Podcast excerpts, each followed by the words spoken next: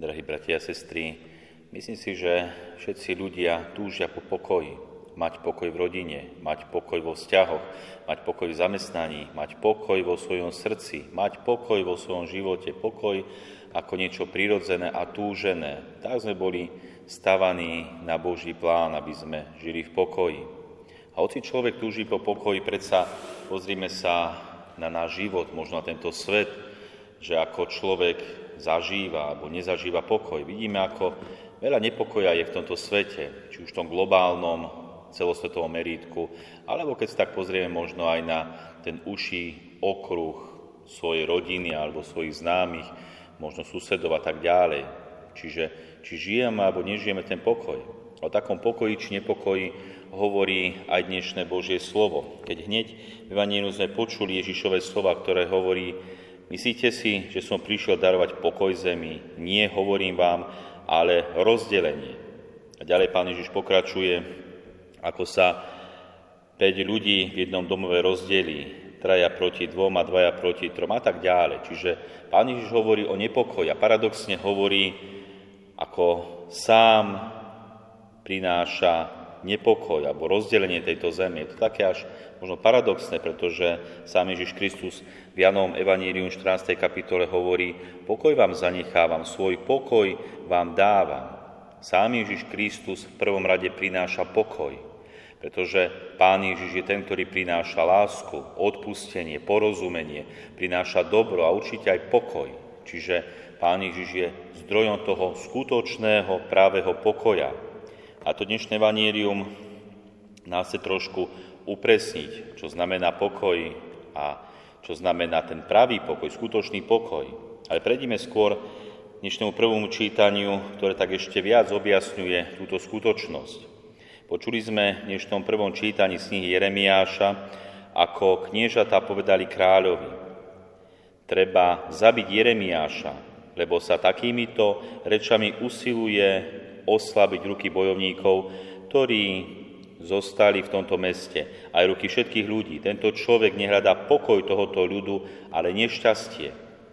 Čiže kniežatá povedali kráľovi, alebo žalovali kráľovi na proroka Jeremiáša, že nehľadá pokoj tohoto ľudu, ale nešťastie. Aký bol pokoj tohoto ľudu?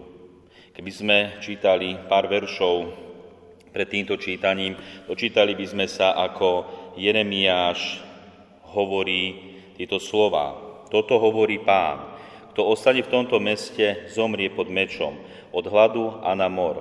Kto však prejde kaldejcom, ostane žiť. Vlastný život bude jeho korisťou a bude žiť. Toto hovorí pán. Určite sa toto mesto dostane do rúk vojska babylonského kráľa, ktorý si ho podmaní. Čiže prorok Jeremiáš prorokuje, hovorí slova pánové. Čo viac môže byť od proroka, keď hovorí a zvestuje Božiu vôľu. A Božou vôľou bolo práve to, aby sa mesto dostalo do rúk práve babylonského kráľa. Čiže prorokoval Božiu vôľu, prorokoval to Božie, ale ľudia sa stavali proti tomu Božiemu. Nechceli tú Božiu vôľu vnímať, plniť a žiť, aj keď bola v ich neprospech, a predsa chceli ten svoj pokoj, bez Boha, bez Božej vôle.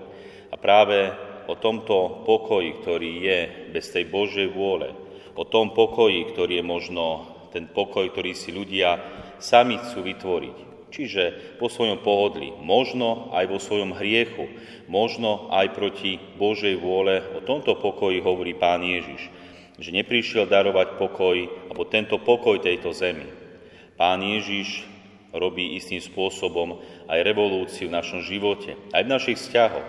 A to práve vtedy, keď sa človek usadí v tom svojom pokoji, ktorý je bez Božej vôle alebo proti Božej vôle. Možno v tom hriechu, ktorý si človek istým spôsobom možno obhájil, možno chce žiť.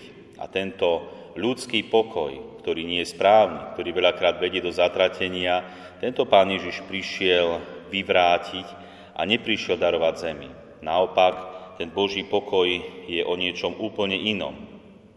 A čítal som taký pekný príbeh že v istom meste usporiadali súťaž, kde umelci súťažili o najlepšie dielo, obraz, ktorý najlepšie vyjadruje dokonalý pokoj. A tak prišlo mnoho maliarov, malovali a do finále sa dostali iba dva obrazy. Ten prvý zobrazoval pokojnú hladinu Vysokohorského jazera. Druhý naopak zobrazoval búrlivý vodopád s halúskou brezy vysiacou nad rozpeneným vodopádom. Na tejto halúske bolo hniezdo, v ktorom dokonale sedel vtáčik rybárik. Nedo, nedotknutý búrlivosťou vodopádov. Tento prvý obraz hovoril o pokoji, ale ten druhý, ktorý nakoniec aj vyhral, znázorňoval dramatický detail úplného pokoja, ktorý je ťažko nájsť úprostred búrlivých udalostí sveta. Aj my, kresťania, sme uprostred búrlivých udalostí sveta. Pozrime sa na tento svet, čo všetko sa v ňom deje. Vojna, ktorá je za hranicami nášho štátu. Celá LGBTI propaganda, ktorá bombarduje celý svet, aj naše Slovensko hriechy, ktoré sa snažia obhájiť, že sú niečím normálnym a prírodzeným.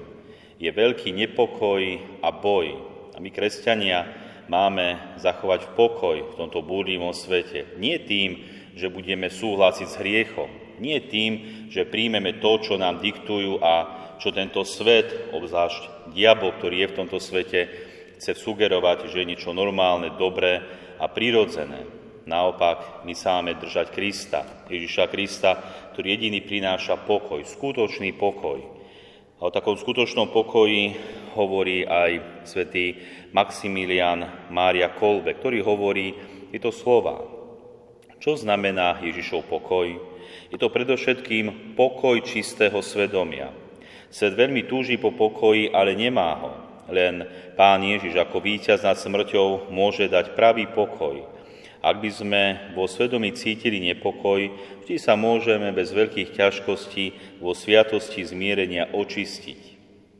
Čiže ten skutočný pokoj je pokoj čistého svedomia.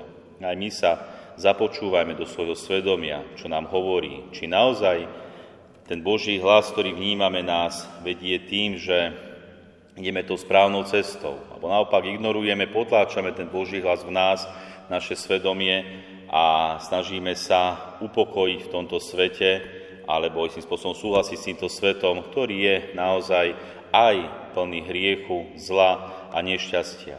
My sa pevne držme Ježiša Krista, jeho evanília, prikázaní, ktoré nám dáva, príkaz lásky, odpustenia. Držme sa ho a iba vtedy môžeme nájsť ten skutočný pokoj aj uprostred búrlivých vln tohoto sveta, ktorý je naozaj plný nepokoja, veľakrát nešťastia, bolesti a vojen. Amen.